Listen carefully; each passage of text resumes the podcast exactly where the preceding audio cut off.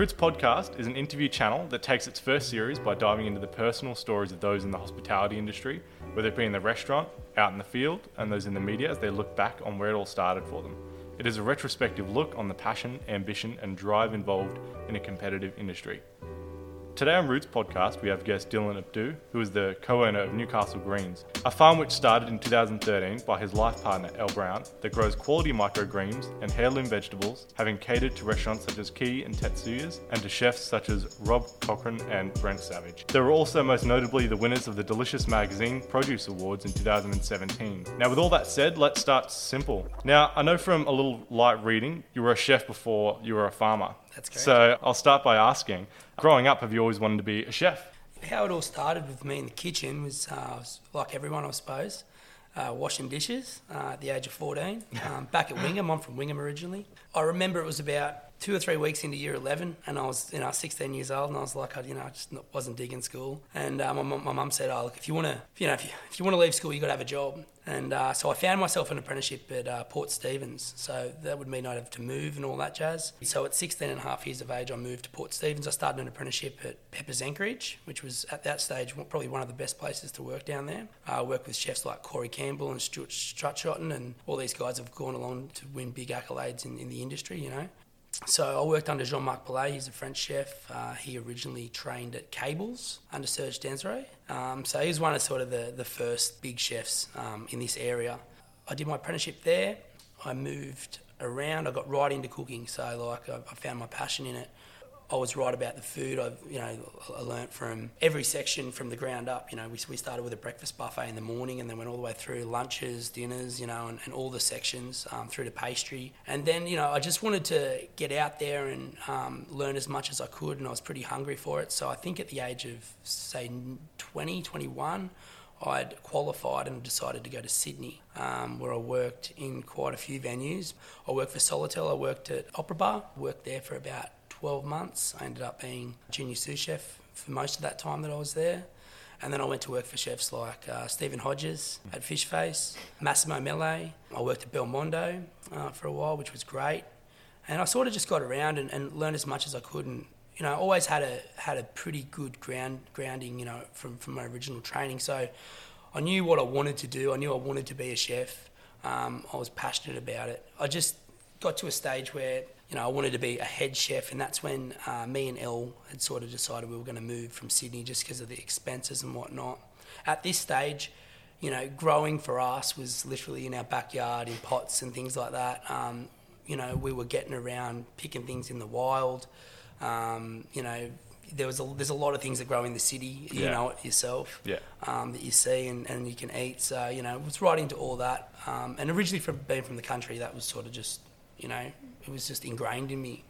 Um, you know, we always had a vegetable garden, and my family are uh, dairy farmers by generation. I think three generations worth. They've still got the farm up there. But moving to Newcastle was a whole new thing. You know, um, I was a bit more serious. We'd had our son Leroy, and you know, it was more not so much about the money at that time. I knew that I needed to make money, but it was more so about you know, sort of setting myself up and a bit of longevity. You know, something that was going to be giving for a while. And Yeah, so, sure. so, um, in fact, the venue that we're in today, you know, doing this podcast is uh, the, the venue that I uh, took on when I came here in the old Masonic Hall in Beaumont Street. It was called the Depot. I worked for a couple of guys that had owned the venue for 12 months. And yeah, look, we just started to build a team. Literally, uh, the day that I got here, pretty much everyone was sort of on the way out. Yeah, sure. And so we sort of cleaned house and, and built built a team from the ground up. Like I remember the guy that came the first day that I was here, he was my first apprentice.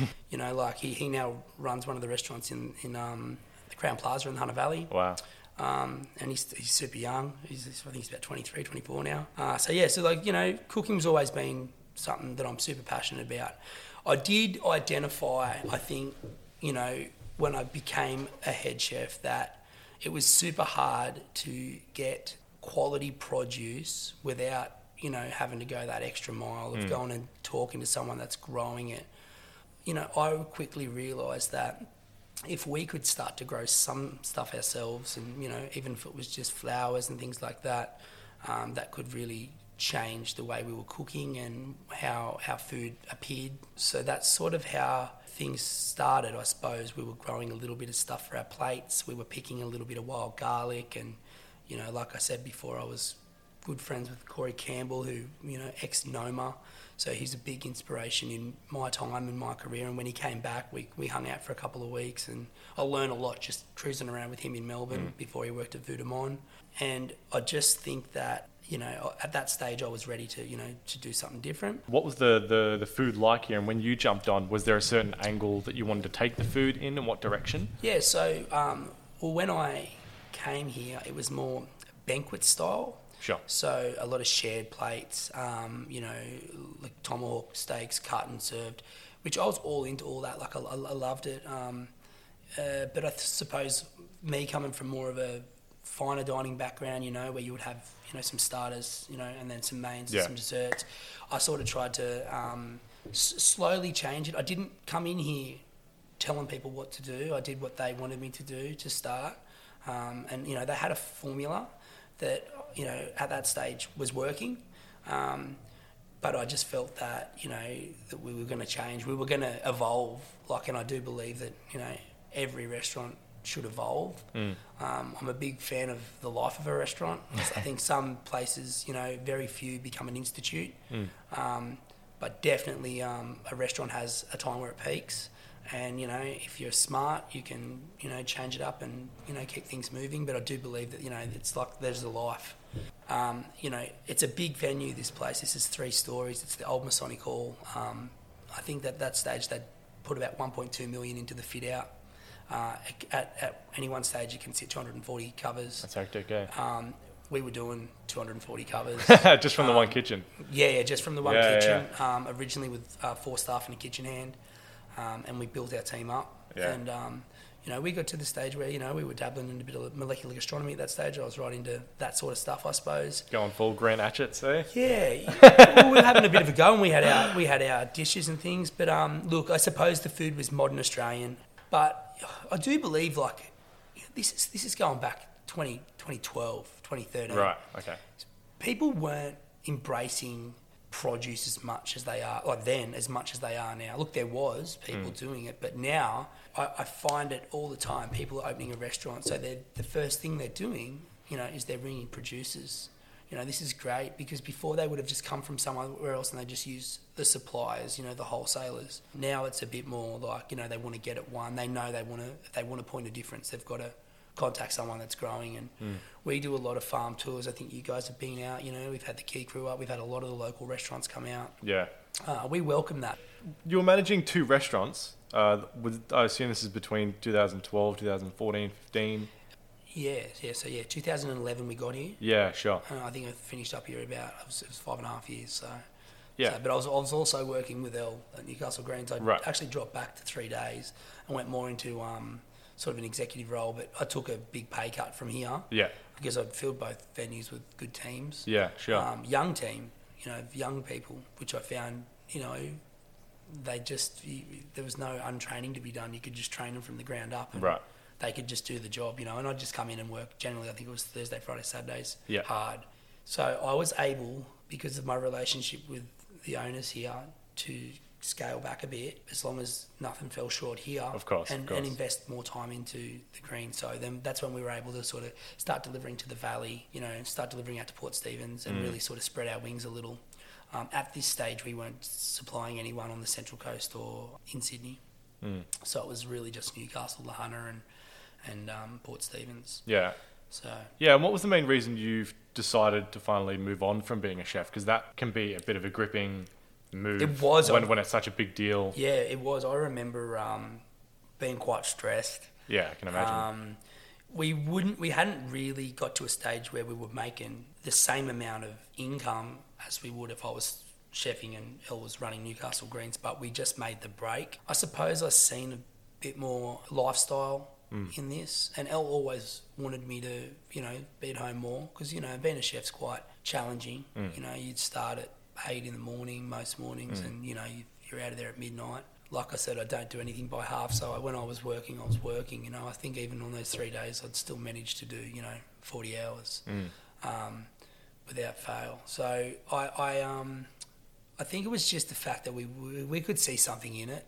I really do believe that we we, we knew we could do something with Newcastle Greens. Yeah, and, and it was starting to become something. Like we're getting phone calls. It was getting busy. Right. And yeah, it was it was fun. Like it was exciting. It was you know we knew that if I left, you know, being having to worry about this, all that time would get invested into this. In in fact, I I, I just say I remember stressing about the income, and I started going to Sydney markets. I'd take down a thousand dollars with me, and I'd buy Watchataki, or um, I'd talk to some of the restaurants about just a handful of them too. It was only like four or five restaurants. I remember going to the market and saying like, I can get this, I can get this, this, and this, and I'd just go down and try and find the things that were a bit different, and then I'd, I'd that'd pop our sales a bit, you know, just to get us over the line. Yeah, sure. Um, so we would do, we, I did, we'd do anything. We Yeah. were going to do anything to make this work, right? And, and, you know, when we got to a stage where we could employ people, you know, I was cautious because I didn't want to, you know, if one week was fell a bit short, you would stress. You know, it was, it was literally we were making money week to week, but we got that we had the following. So when it got to a stage where we got, we, I stopped going to the city markets because we were simply just too busy. Yeah. And I'd actually, you know, by this stage we were growing some some lamborns, and we had a little farm, so we were starting to learn a little bit about, you know, proper growing in the ground as opposed to just getting everything in and popping it in pots and and selling it. Um, we I started dealing with this guy. I went to buy a heap of lucerne, which I found on Gumtree again. Lucen. Lucerne mulch. So it's Oh, a, right. lucerne's like a horse feed. But Sure, yeah, sure. this guy had a heap of bales there out at Morpeth. You know, when I went past to buy this lucerne, I think I got 30 or 40 bales off him. And uh, he said, I said, what do you do here? And he said, oh, we grow vegetables and we grow lucerne. And, and I said, oh, really? You know, what- you know, what sort of veggies? And he said, oh, a bit of cauliflower and a bit of broccoli and some potatoes. And I said, I'll buy some of that stuff off you. And he, he said, yeah, okay. And um, at that stage, Matt had 25 acres of potatoes in. Wow. If I was to put that into perspective, he's probably getting 120 tonne of potatoes. Wow. So it's a lot of potatoes. Uh, at that stage, they were they were sending them to the markets in ton bags. So Right. one one point two ton bags, um, just down to Murphy's in the market. And so he was growing for the market. And I said, "How much are you getting? A, a you know, how much are you getting?" He said, "Oh, we're getting about uh, five hundred dollars a bag." I said, "For a one point two ton," and I said, "Well, what would be a fair price that you would want from me?" You know, and, and at that stage, I think he said a dollar, a dollar a kilo, and I went, "Okay, I can work off that." You're laughing, yeah. So, well, yeah. So it started like I was laughing because I was literally stopping and he was sewing up twenty kilo bags for me, and I was stopping and picking up fresh potatoes.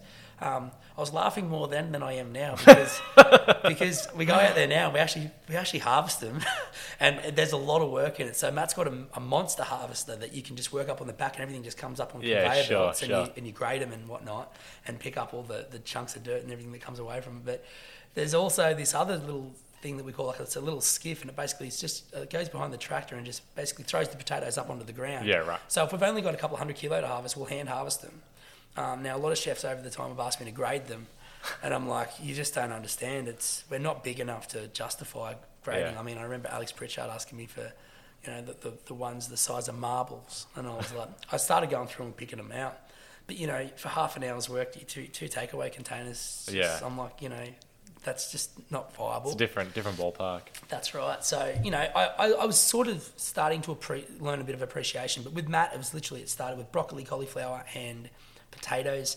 Um, I made some suggestions to him that maybe we have a crack at growing some different things. You know, because right then and there, I was like, "Oh, this is this is good. He's got some good ground out here. Um, he's obviously got scale, like he's growing scale, all for the market. And at that stage, he was quite disappointed on the um, the price he was getting. So he he started to sort of take take in what I was saying when I was like, well, I'll bring some seedlings out and we'll try. So I just started buying Romanesco seed and things like that and getting them up and struggling, crappily, you know, growing the worst seedlings you've seen in the world. But we got things out there and we got things growing and, um, you know, we started to sort of learn, you know, and then, you know, we started working with some of the larger propagators on different varieties, like, you know, your, your coloured cauliflowers. I started getting spigarello growing and things like that. Things that I knew could give us a foothold, you know, with some of these restaurants that were a bit, you know, higher up. Um, so it just took fire. It, you know, it wasn't something that we did on scale to start with, but then he started slowly pulling back on some of those larger lines because he wasn't getting the money in the market. I think right now he doesn't even deal with a wholesale market. He deals purely with us. Uh, he does his own fruit and veg box. Uh, he sells some stuff into some of the local guys that sell at the local farmers markets. Yeah, sure. Uh, and he has a couple of his own restaurants. Um, or cafes out, out at Maitland out that way. So look, it, it, you know, it's taken a long time. I think now he, you know, he, he was never doing carrots and things like that. Now he's direct sowing carrots. Mm. He's direct sowing all these rare radishes, things like purple daikon and stuff that you know you guys have all used. Um, so it was like we worked together. Um, Elle would generally, me and Elle would just generally get together and start working out you know new things that we could buy seed wise. Um, you know, and we saw we saw seed all over the world, and then we would basically get the seed in, start it, and if, if it was something that we couldn't grow on the scale that we knew people would want, um, we'd send it out to Matt's farm Yeah, and, sure. uh, and get it going. So I think we're about four years now into a relationship with him. Um, and, you know, like I said, we've got staff out there two days a week, our staff, which we pay. Um, and we still have a system where we buy and sell off Matt. Um, and the margins are there, you know, enough for our business to scale up and be what it is today. There was a lot of places that, you know, wouldn't come probably our way if we didn't have sort of that vegetable, um, that hard veg sort of offering. But then vice versa, you know, there's a lot of restaurants that were just buying the leaf lines and, you know, the nasturtiums and things like that and the flowers. And then they go, oh, look, I'll, I'll take a couple of cabbages in as well. And so it's sort of just that, that perfect marriage at this stage. Um, yeah. Going from growing wheatgrass to hitting the market with Lamborns, were there other stages in, in Newcastle Greens growing where you stopped and, and both thought, shit, like this is this is legit working, like this is happening? Like it was, Yeah. I'm just curious, were there other moments like that where you just became dumbfounded and thought, fuck, Look, like, we, we, we were, um, this is happening? Yeah, yeah, we uh, you know, I, I quickly realised that because I was used to having a team in the kitchen, you know, and that everyone had a section, and if you spread the workload, you can achieve greatness. You know, you can get things done and, and on a on a you know on a on a higher level. Um, and we, it was just me and Elle. We had realised that we'd bitten off more than we could chew when it came to, you know, and this is even prior to Matt when we were trying to do flowers, we are doing microgreens, we are doing baby leaf, you know. I, I remember I took the tiller over my front lawn and just ripped up the lawn and started growing in the front lawn. We had a big trellis along the whole front of our house and it had all Mexican sour cucumbers on it. I remember the landlord came around one day and his face, hey, was just like, he went white. And, and I was like, oh, it's all good. We'll, we'll fix it all up before we go. Don't worry. Like, you know, we've been there. Not, we've been there nine years now, and he, you know, he said it's fine and everything on the driveway. I'm just not sure about you know taking the lawn, taking to the front lawn and stuff. And I'm like, all right, okay, I'll pull back a bit there. Um, but you know, he helped us build some of the garden beds in, in the yards and that, um, which we, we- you know, I'm oh, I'm so surprised at some of the numbers we used to do out of you know a couple of borage plants on the front lawn. You know, Yeah, right. Like I'm telling you, like you, you'd be picking them every day because you'd stay on top of them. So. Wow. Um, it, it's one of those things you could just graze on them every day, and Mm. we'll probably be picking like four or five punnets in the morning and two or three in the afternoon every day. Yeah, right. You know, and I think at that stage we're charging, you know, ten dollars or eight dollars a punnet for borage flowers. Yeah, right. But like that was a steady income for us. So it was just like small spaces really, and that was our sort of our our push at that stage because we didn't have more space. Mm. Yeah, But sure. we were like small spaces you can really generate some some some you know some turnover out of. Um, so you know we grow we were growing at that stage just in the space that two cars can fit on the driveway, integrated two tunnels that I'd built, um, and you know we could be selling between 12 and 1600 microbes a, a week, you know, and still keeping that flow on. Um, so, you know, I think at that stage we're probably selling well over 2,000 punnets a week. Yeah, and was there a point in that uh, that early stage where you did have a lot more people that wanted to have kind of an uh, relationship with you guys, but you just didn't have the space or the, the, the people that can help you push that? 100%. So Yeah, sure. we, we were, we were, um, you know, like we were predominantly microgreens and edible flowers. Um, at that stage, we couldn't even grow enough edible flowers. Everyone wanted flowers. It was like the thing to do, you know. So we were making great, great numbers there. I think if you know, we might have been doing seventy punnets a week of flowers, you know. Um, and like I said, at that stage, probably you know six, seven hundred microbes a week uh, sold. Things were good, man. Like Mm. you know, we'd worked out where all the garlic, wild garlic was growing. We worked out what time of the year, which is right now. You can you know bunch wild garlic greens. Mm. So you know wood sorrel, yellow wood sorrel. You can go and pick forty or fifty punnets of that stuff. You know, Mm. it was a big job, Mm. but we go back. We we basically just harvest a little space. You know, we'd go back and then we'd sort them all out so they're all perfect leaves. We just we were we were honestly acting like so that when the chef gets it, the job's done. We're Mm. part of the process. You know, so they get it. They know they've got 120 perfect little wood sorrel, you know, leaves in there, and I know they're spot on. And so the product sells itself when it's that good, you know. You don't have to do much more apart from you know keep up with it. Yeah, we were getting we were getting a lot of phone calls, um, and it was busy. It was stressful. Um, you know, I know how chefs operate. I know they like to call it or message or whatever at ten o'clock at night when they've finished service. And you know, I remember Elle wasn't all for it. Sometimes she'd be like, "It's out of business hours," and I'm like, I'm like, "But you know, this is it. You, you sort of, sometimes you got to go that extra mile, and Yeah. you know, you answer that call or you, you know, whatever you got to do to pick up that that order." Um, and, and we were doing it, man. Like we we worked, you know, we worked so hard. Like I remember we were putting our life on the sideline for it. Um, I think anything you know that you want to make a go at, you've got to give it 120 percent. Um, we spoke of you know these times where we'd be able to go on a holiday. We didn't go on a holiday for like four years. You know, like I'm talking even a weekend away. Yeah, right. So it's like it was full on, and we were living it, and it was you know it was intense. But we got to a stage in the last four years where we could go away, you know, and we have several holidays now, you know, and I think that was when we started really, you know, we've started to be on enjoy, enjoy ourselves. You know, three years in a row, gold medalist for Delicious. You, like I said, mate, anyone could do this. It's just about whether you've got it in you, you've got the hard work, you know, that, that work ethic and and um, that and be prepared to make heaps of mistakes and take those hits because that's the biggest thing. Like I'm a massive fan of making mistakes. I've done everything wrong. Like, I, I, I guarantee it. I remember. I think I was about three days into my apprenticeship at Peppers Anchorage, and I remember spilling a whole 20 litre bucket of berry berry combo that had just been made. And I remember I opened the like it's a big cool room, right? And I've opened the cool room door, and it's just come out like this big wave of just berry compo. And everyone was going off at me, and I was like, "Yep, well, that's the fucking worst thing I could have done. That's the worst thing I could have done." Like, you know, and that, and, and, and you know, like that's they're the sorts of things We've all that- done it, haven't we? Hey, they're the sorts of things that shape you, man. Oh, like, that's you, it. you know, you're very careful around 20 litre buckets after you do shit like that. You know? like, So after kind of getting Newcastle Greens on, on the map, as a chef, were there restaurants that you had your eye on that you thought, man, that would be awesome to start connecting with and supplying? Yeah, so uh, locally, we already had mo- most of them in the bag. I remember um, trying, okay, I didn't have to try with too many of them, but I remember really trying to get Troy Rhodes Brown on board. And uh, at this stage, you know, we knew of each other as chefs. Um, we were probably around the same time as uh, apprenticeships, you know, and um, did our apprenticeship same, same sort of time frame. So probably, you know, same sort of age and whatnot. And I remember organising.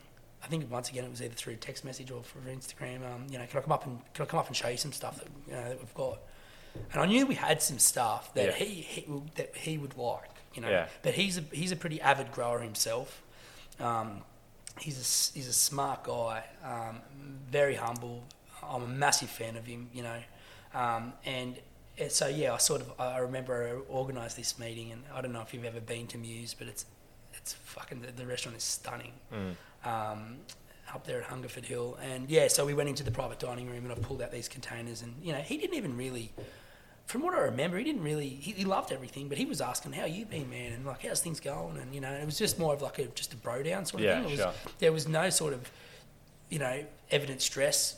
But until I like I got there, I was stressed a little. Like you know, I really want to pitch this. You know, it's the only one I really wanted to. You know, and um, but yeah, like look, it took a little while. I think he came around. He bought a little, little bit of stuff. He was interested in some nasturtium shoots and things, and then the orders weren't big; they were just enough.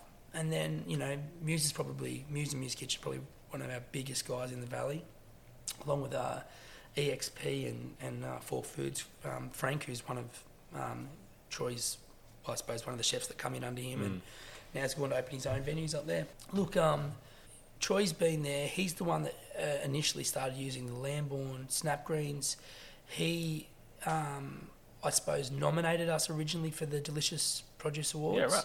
So he's the original guy that sort of got behind it. He had some artwork commissioned, which is actually on his menu of one of the snap greens, the Wow. Calvin Lamborn snap greens. That's awesome. Um, and you know, look, his support's been massive, and so you're talking a guy that's my age, you know, 34, and and is on, in my opinion, you know, he's on the world stage of how he has, um, I suppose, sold regional cuisine, you know, like, and, and and he's really all about it, like.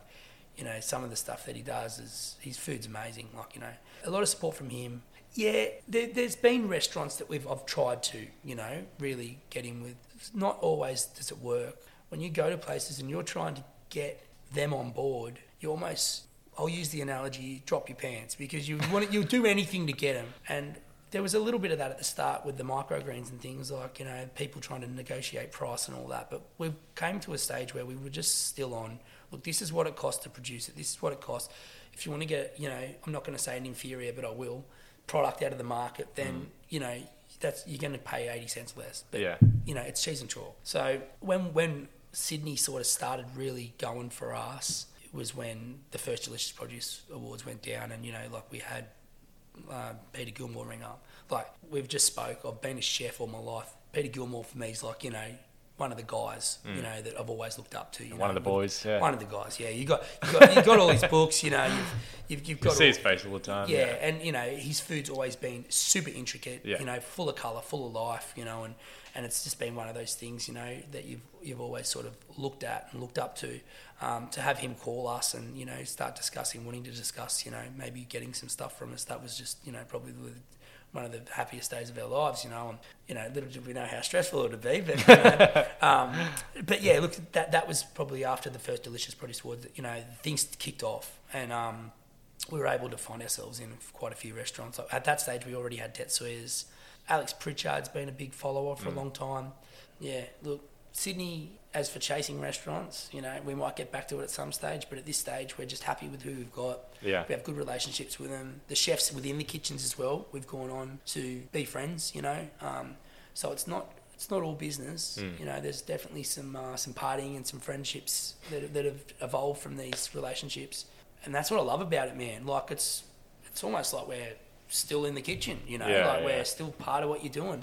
I see so much stuff on Instagram, and and I just go like, that's awesome. Like that, you know, couldn't have done that better. Like those cabbages you guys were using at Yellow last year. Um, you know, Chris, he's a great chef, I reckon, and um, and he was doing those sugarloaf cabbages, and they just we, we got the opportunity to come there and eat, and it was just unbelievable. Like, um, so I, I, I, still love to get out there and um and and, and tr- try everything and stuff. It's pretty hard because obviously we are in Newcastle and we are busy, Yeah.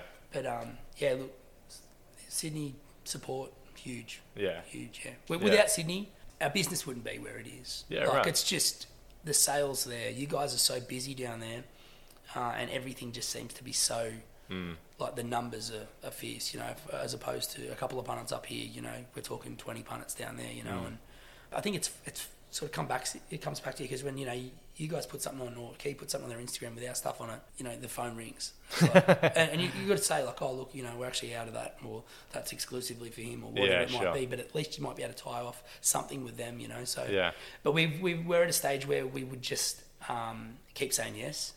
And like I was saying Right. this morning, I'm, I'm at a stage now where me and Elle have discussed we don't want to be doing that anymore. We Mm. want to just not so much pick and choose, but just work with who pays, who's um, you know good and fun to work with, Mm. um, and who we know really appreciates that. You know sometimes things aren't ready, Mm. you know, or we might fall short on the numbers, you know, but and not you know it doesn't. It's not going to be a drama, you know. It's like okay, well that's that's why you work with small growers. You know, Mm. if you want quality, and you you've got to understand sometimes it's not just like a, a phone call off the market floor. Yep, we'll get those numbers for you. Mm. You know, When it comes to the ideas running behind Newcastle Greens, I just am curious about the approach because one being a chef and one being a really avid microgreens grower, it seems that's played really well on terms of how you've collaborated and pushed Newcastle Greens. Yep, hundred percent.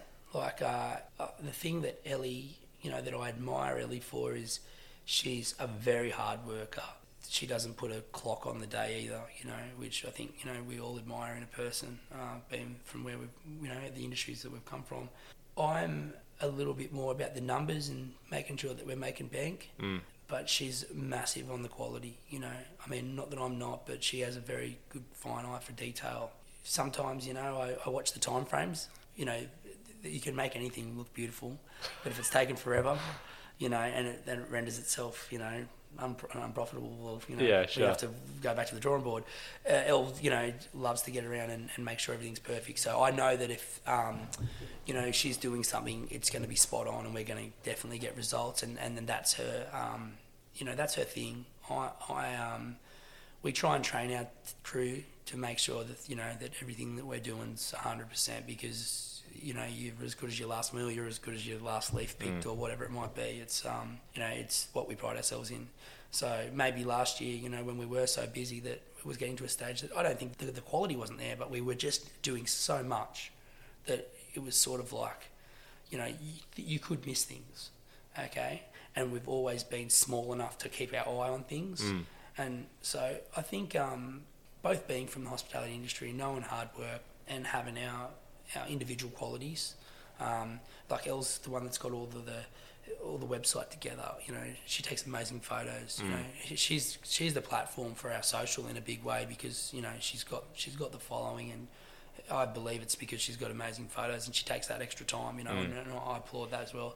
Um, she's got all the branding done, you know. She's the one that does all the box work, you know, or the art, art um, artwork on the boxes and like seed buying, um, talking with breeders. You know, now we work with kale breeders and calendula breeders and small seed growers in the states and um, New Zealand and you know some in Australia now, which is great to see because that wasn't really happening at the start. We are having to chase seed from everywhere else, um, and then just you know the groundwork involved in that's huge.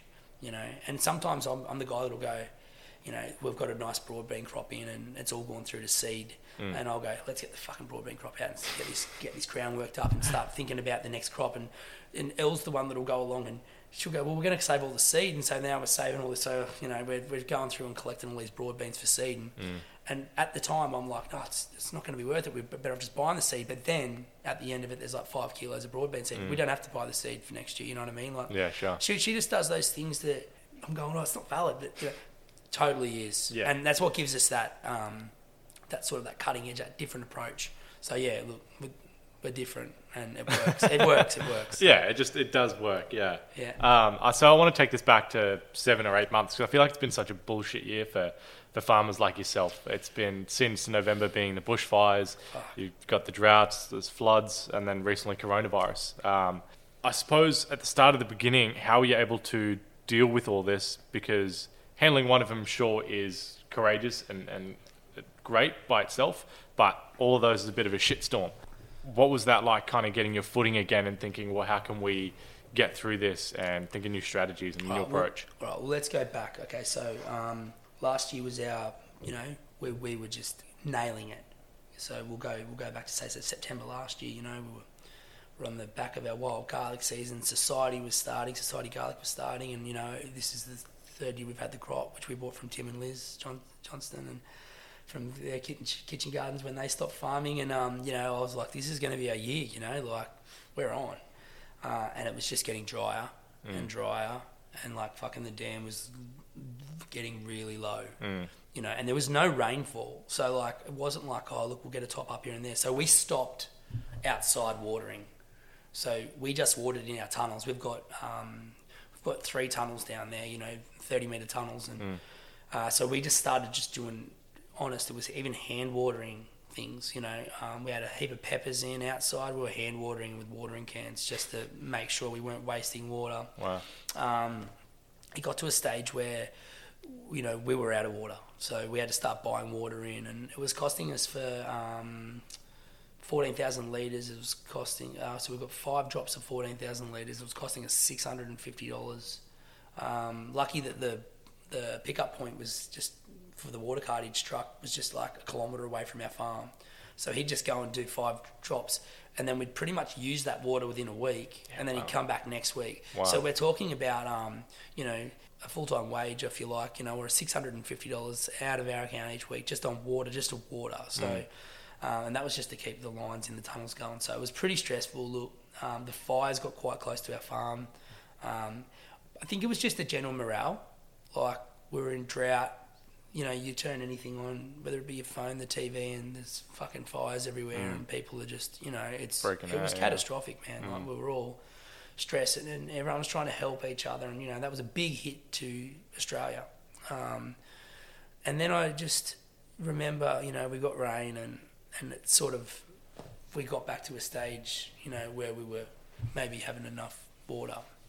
Um, we were still buying water, I do remember, but even after the rains, but it's just sort of continually rained. So we got on, and funnily enough, all the crops that we had in through summer came good once that rain hit. So they were looking like spindly and just not looking like they were going to do their thing. I'm talking peppers and even uh, crops of amaranth and basil and things like that that were just sort of sitting in the ground, not doing much. Once that rain hit, man, everything boomed. So you know, um, I was really happy that plants are very resilient. You know, like they'll wait as well, and uh, and then everything boomed, and we we started to generate some. Um, you know, some income back off, off the outdoor stuff. The, the biggest thing that, you know, we're, we're, we're going to talk about, I suppose, you know, um, and the most serious things is this coronavirus that's come through and absolutely decimated our industry overnight. Um, you know, we were just coming into our brassica season when this all hit. Uh, we were just starting on things. We had plans in program like uh, for big numbers with restaurants like yourself and uh, and Quay and and um, and, and things in the ground, you know, ready to be sold. Um, and it just, mate, I remember there being talk about it, and then all of a sudden it was like everyone just cancelled their orders. At that stage, we had 86 restaurants we were supplying. Uh, we were a team of seven, uh, you know, four full time, all on salaries. Um, and within two weeks, we went down to just me and Elle. Um, we had to stand our staff down because the income just stopped. It was, you've got to understand, you know, everything's there growing for that amount of restaurants, and all of a sudden, it's like, it's there, but it's not getting sold, and you've got six sessions all the way through. So um, me and Matt met. Um, Elle, you know, was involved, and we just said, well, what are we going to do? We're going to have to start doing vegetable boxes. At that stage, we didn't really have enough um, variety to put into a box. We're still waiting on the um, cauliflowers to head. The broccoli has only just started. Um, potatoes weren't ready. There was just all these things. So we only had what we had. So I think um, Jenny from Scotty's and Joel Humphreys down at Scotty's, they're both great people. Joel's a great chef, big supporter. Um, they organised this market, you know. So this was the first thing. We've never done a market. You know, In nine years, we've never done a market. so been growing for that long, never done a market. So that was bit different. Um, so we just banged it up on social media and just said, look, we're going to be there. We're going to have some produce. Uh, we're going to have some produce boxes, which we're going to make up on the day. Um, you know, and then we decided because of COVID that we probably have to pre-sell them all, and so there's no money, you know, transferred through hands and whatnot. Right. So I put them up to sell them, and I think we sold all of them. So then we had people coming to the market, and I didn't have much surplus because at that stage I just carried what I harvested. Yeah, yeah, right. You know, so they'd all sold. So that Wow. that sort of took fire really quickly, and everyone was talking, and it, it was a different vibe, man. Like you're going from dealing with chefs that you've dealt with all the time, which is still great and stuff, but it gets to a stage where it is still just an ordering system, and you know, there's a couple of you know kisses and cuddles sent through the phone, and you're, you're happy to get what you got. And Yeah, that's, sure. You know, it's all like that. Um, and uh, now I've got you know customers local from the, who were so stoked to even be there to eat our you know to have our Yeah. produce to go home with you know so um, that sort of took off and then we quickly hit the ground running me and Ellen just said look let's just do a veg box Mm. uh, for home delivery so uh, I'd go out and harvest we'd go to the farm and cut all, all our microgreens become salad bags Yeah, right. so we basically just cut all our microgreens Yeah, sure. stopped growing them in pots straight away and started growing them in trays in slab trays Yeah, right. so we can just cut everything. Sure. So we didn't stop sowing or growing. We just turned everything into a bag of salad or um, radicchios, you know, cleaned up and just Yeah. a band around them. Um, radishes pulled and bunched, same sort of system, Mm. you know, and we just take them all back to our cool room and then we'd make all our boxes from there and, um, you know, take payment um, by direct deposit and deliver it to your home. And Mm. so that started, I think the first day we had something like 50 people to deliver to. It took me nine and a half hours because they were everywhere and I didn't put a cap on where. so, Yeah. man, I'm, I'm like driving all day. I got home at the end of the day and I'm just like, I was rooted. I was, I was stuffed and I was like, that was the hardest money I've ever earned. Oh, the more mistakes you learn, hey? And, and this is it. So we, we got to a stage where we picked off, you look, from here to here we're going to do, and anyone out of that area has to come to our house and pick up. Yeah. Um, and, you know, the response was awesome. Um, we weren't doing any restaurants. Mm. So uh, it was Such a difference. so I'm talking out at Matt's. We had um, planned on uh, thousand cabbages a fortnight, just sugar loaves. We had Savoy and red and um, drumheads as well. But you know, uh, 2,000 broccoli a fortnight, so 1,000 a week to be sold. Uh, you know, Collie's the same, Romanesco's the same. And, and this was all coming on. And the first probably four weeks, we were just chopping them in. So taking the tractor over the top of them and chopping them into the ground as green manure. Wow. Um, you're talking, you're talking, um, you know, yeah, the most painful thing of all for any farmer to do. It was going to cost them more. The market floor at that stage wasn't worth selling into because logistically it was a nightmare to try and get things to Sydney. Um, everyone had diversified and gone into boxes. I know that SDFP started doing um, Harris Farm boxes to try Yeah, and hold right. on to some of their staff. It, it was the most stressed, you know, and we're talking, um, you know, we were at a stage where this should have been our year to get not in front, but just back to, you know, we've put ourselves in a massive amount of debt to try and keep these farms in operation and have the right staff and and the infrastructure and all that that we've put into our farms, you know. We, this was our year to sort of just get back to ground level and and literally uh, and, and, and be in a, in a situation where we weren't running at a loss Yeah. and yeah, this has hurt us. And I've even said it. I've been saying it openly. If we don't get back to some form of structure and numbers uh, by September, if they do stop this JobKeeper, we won't be around. There was a couple of small farms that used to grow for Daniel Alvarez. Um, they stopped. Um, there's been some small growers that have stopped, you know. And I don't know if you saw that um, that post that Dan Barber put up, but basically stating that you know the the um, hospitality industry, restaurants in particular, uh, rely on you know at least fifty percent of the the better venues rely on small producers, and when they don't operate, the small producer loses out. And you know this small farming is what's pushing things forward in the world because the big conglomerate farmers, you know, they don't they don't source the stuff that we source. You know, Mm. there is a whole um, sort of society behind this. You know, you've got places like Wild Garden Seeds that produce amazing seeds. You know, that's where we get all our orach seed from. There's just all these small growers. There's breeders behind it. There's the Lamborn family. You know, I I don't know if it's hundred percent true, but I heard that they went in because flour was so hard to find in the states. They started milling their pea seed to make a pea flour Wow. that made, apparently made an amazing bread. so you know what I'm saying? Like it's we've all thought on our feet. Um, we were lucky enough to have the support of the community in Newcastle here, uh, and be able to not make money, but at least move our produce and keep some money coming in. Um, you know, we put our staff back on. You know, this JobKeeper package. I'll, I'll go to that. It's it's crazy. You've got to pay them um, then to get the money back. I mean, everyone that is in in business knows this at this stage. It's it's it's tough because you've got to have the if you're not generating any income, especially when we had to back pay them for the month of April because they were put off. Um, you know, it was money that we didn't have. You know, and so that put us further into our overdraft and it the stress of business and especially growing farming. You need a head for it. Hey, like um, being a primary producer at, at our size is not easy. Uh, Tim Johnston said it. You either have a team of ten or you have a team of four.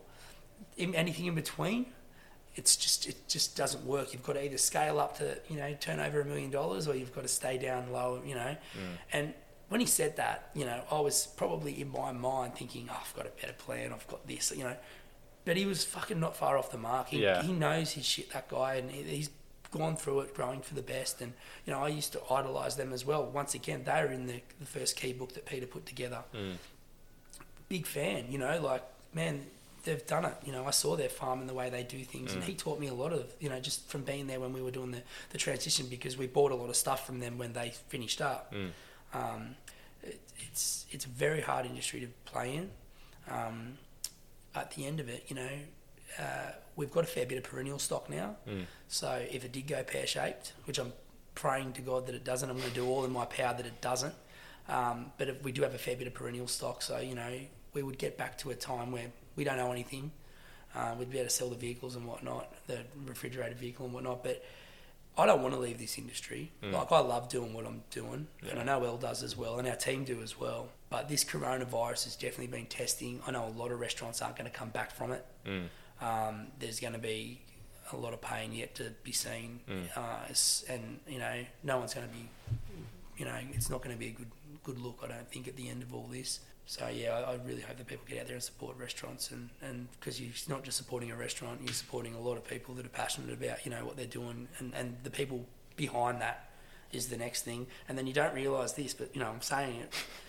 it it's the people behind us, you know, the seed sellers, the mm. seed producers. You know, it's these. This is this is like I said, it's it's um, from the ground up sort of stuff. There's a lot of people involved in the hospitality industry. You know what I mean? That you don't see a lot of hiddens. Yeah.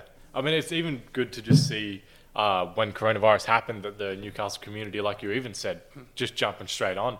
Like you, you, you kind of take a step back and feel so grateful that though you might be serving some of the best restaurants in Australia, it's still good to see that the people you live around, your neighbours, are happy to say, "We'll happily jump on and help." Like, and I think that's really like a precious thing that you sometimes maybe forget or um, get to almost complacent with, uh, and it's it's incredible. Uh, and I'm just curious with after coronavirus coming out, you mentioned you wanted to scale back Newcastle Greens a bit. Do you think having these uh, vegetable boxes will be a consistent thing? At the moment, we're doing 20 boxes a week um, to basically just 20 loyal people that have just been like hand over fist. They're trying to pay a week out and all this sort of stuff, and it's great. Um, financially, they're, they're, it's a great box. Like, you know, um, example, there's a, a full soccer ball size cabbage in there. There's a big head of broccoli. There's a cauliflower. There's a romanesco.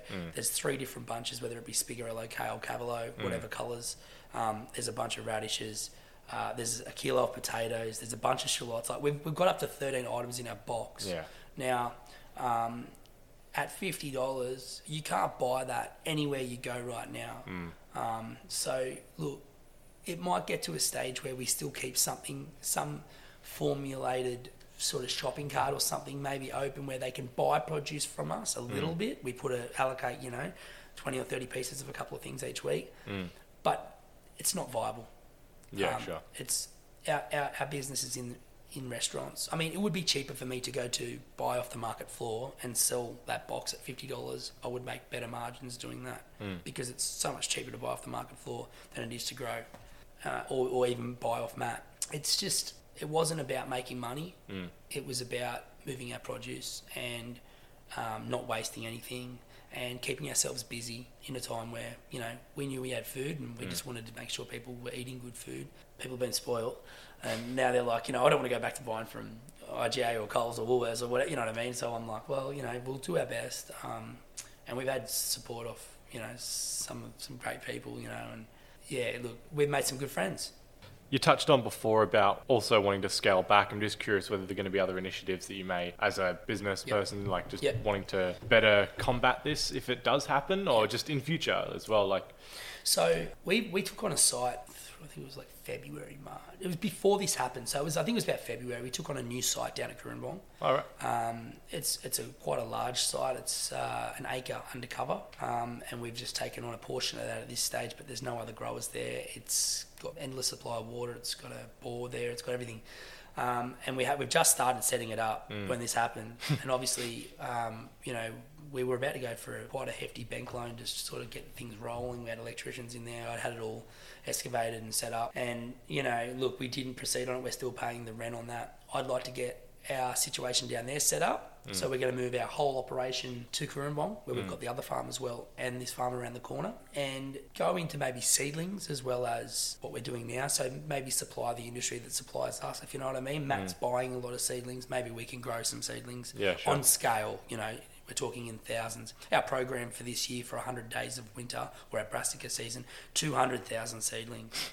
So um, every fortnight, 14,000 seedlings arrive. Wow. And, and that's that's just seedlings. So you've still got all your direct seeded crops like your radishes, your peas, you know, um, your carrots, your beetroots. So yeah, it's it's a lot. So there's a good market there, obviously, to tap into. The other thing that Elle wants to push on with is potentially looking into selling seed, starting an online seed bank and being, Yeah, right. um, you know, a bit of a seed purveyor, so moving things along.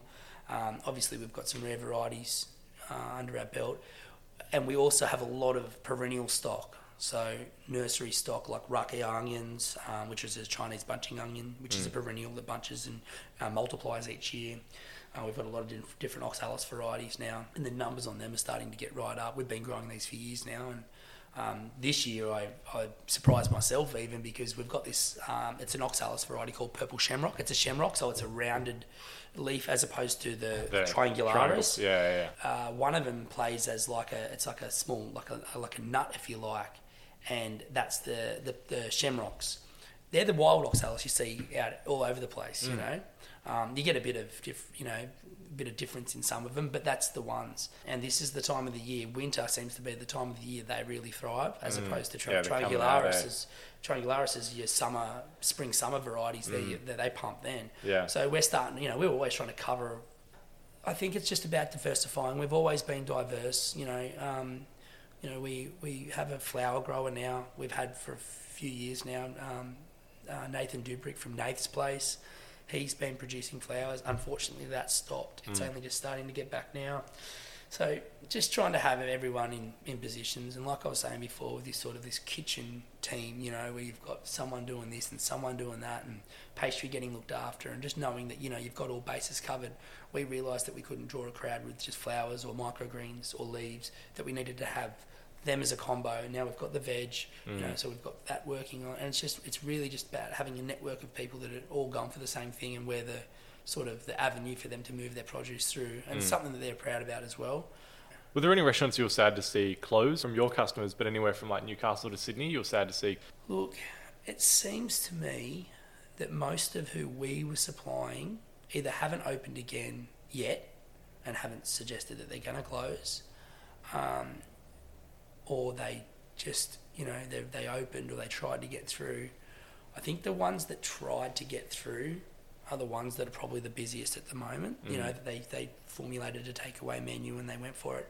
So I really haven't seen a whole lot, you know, and I don't know if I've just been, you know, blinded or I don't, haven't been looking or whatever. The one on the world scale bar, uh, like 11 Madison, you know, like that's a huge one, man. Um, I mean, that rocked the world. Uh, also to hear uh, Brett Graham closed his venue at the Ledbury, like you know, Yeah. he's a Newcastle We were talking boy. about that the other day. That That's huge, man. ridiculous. It's gutting to hear that that's happened. What is the future looking like for Newcastle Greens and, and yourself and, and Elle going forward with the business? And I know you talked about scaling back and wanting Yeah. to grow different things and, and doing new initiatives. And I'm Yeah. just curious if you can lay it down. Um, moving forward, the future, we're just going to look, like I said, we've got plenty of perennial stock, getting our numbers up there. Um, I'm really looking forward to just getting back to some numbers, growing. We're not changing what we're doing. Um, Elle's, in fact, looking to get more varietals in through Calvin Lamborn's um, peas, uh, through Rod. We're not changing anything at the moment. We're just going to sit strong. Um, we've managed to get through this, which has been, you know, just so many different um, problems, and we've got through that. I think, you know, you've you've got to come through these things, and to be something at the end, you've got to face some some hard stuff. We're all we've all faced it. You know, we're facing it. We're not going to change what we're doing. We're looking to move our operation down to Cooranbong and structure it more. We're probably going to require more staff at, at when when that happens because of the sheer scale. Mm. So scaling up, but scaling back in a way. We're going to do more.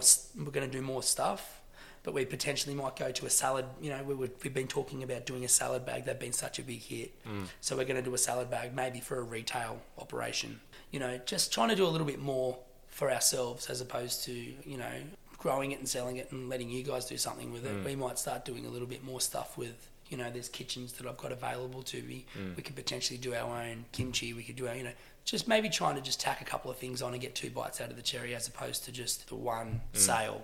I just think we've got to just smarten up, pick pick and choose who we want to deal with, um, you know, and and try and make sure that whoever we're working with, is, you know, going to be there as well. Because you know we noticed through this time that a lot of restaurants did close, probably without the thought of opening again because of how hard they took a hit. I know a lot of people were carrying debt into this problem, and you know what I mean, like smaller restaurants. Um, and even some of the large guys, and I know that they would have, you know, struggled to get those doors back open. Um, and so we just want to make sure we don't let our accounts get out of control, and we're left, you know, holding the baby as such. Like it's it's just it hurt us pretty bad. Um, so just being tight, being more personable with our approach to who we're working with, and you know, looking looking into more like um, custom growing, like as opposed to just growing willy nilly and you know, just pushing the sale once you've got it, banging on the list and off it sells. Yeah, sure. Um, maybe looking at, you know, sitting down and talking with chefs a bit more about and structuring it a bit more so that we go, okay, well, this is what we're going to have ready. Yeah. You know, can you give us a bit of a ballpark figure? If I've got surplus, I'd rather overgrow than undergrow, you know, for your menu. Um, we're doing that right now with Peter. Um, and he's, you know, obviously he's a big player in our business because, you know, the numbers are, are fierce and, you know, it's a good income for us. So just working a little bit close, more closely with these guys and, and picking and choosing and knowing our space and our water capacity and Yeah.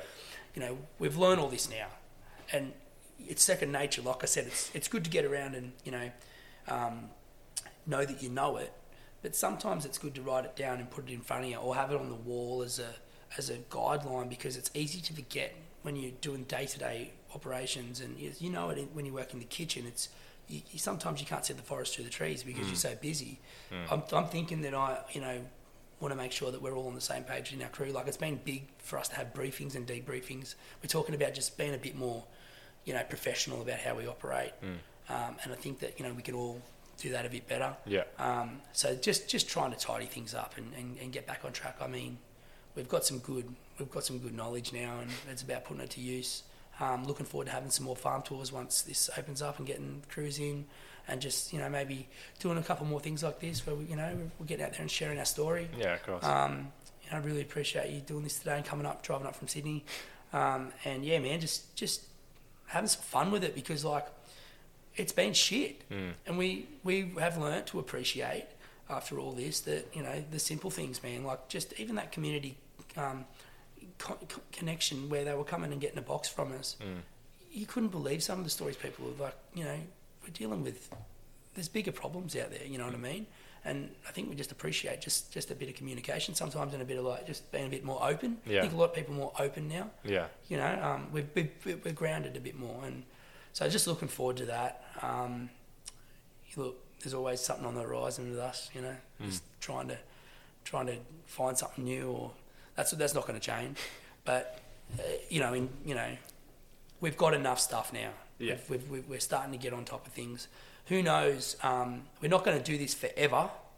Uh, nor do I think we'd ever sell our business. But I'd like to think that we get to a stage that we have enough nursery stock that we could start to sell to people that are a bit more like-minded, like us. Yeah, sure. So they could kick off and grow on. You know what I Yeah, mean? right.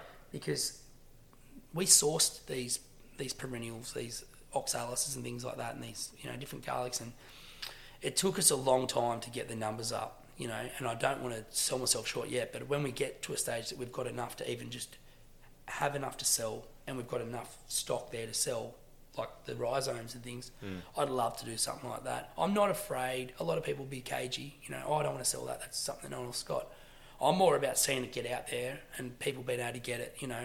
Um, that will move things along, you know, f- for, for chefs to evolve and create. And I think if we can, you know, find ourselves on, we, we have got one of the most, you know, diverse um, opportunities when it comes to getting fresh produce in Australia because look, we've got we've got all seasons. You know what Yeah. I mean? We can get stuff ninety percent of the year all over the place. You know, and we still import. I don't know why, but we still do.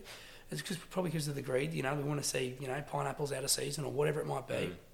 But you know, I just do think that in order for us to move along, we've got to embrace what we've got. Mm. You know, and share.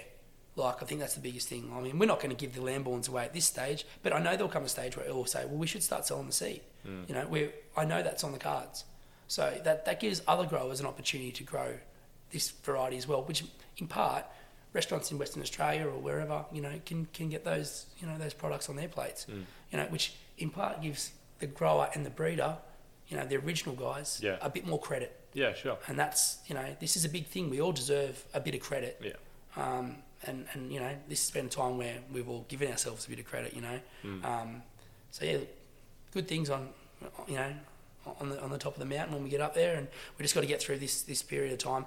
And it's been bloody cold, so things are a bit slow. Um, but when we get to spring, man, I'm, I love spring. Spring is my favourite season, and uh, I know we're gonna we've got tomatoes in the tunnels at the moment. They're going to be on. We've got cucumbers in the tunnels at the moment. They're going to be on. I'm looking forward to it. Thanks so much for sharing your story. I think I just wanted Cheers, to touch mate. on the fact that that's the point of Roots podcast as well, is that you're sharing the, the words of people who are pushing themselves to the limit and aren't getting that same credit like big people in the media. And I, I think that's really important. So I do appreciate you coming on, especially for your first time being on a podcast. I think Thanks, it's Elijah. I think it's a first step, you know. So yeah, no, it's good. yeah, it. so I do appreciate you coming on. Uh, thanks for joining Roots podcast and listening to Dylan Abdu's journey with Newcastle Greens. Uh, I hope you tune in for our next episode coming out next week. Uh, thank you all so much for listening.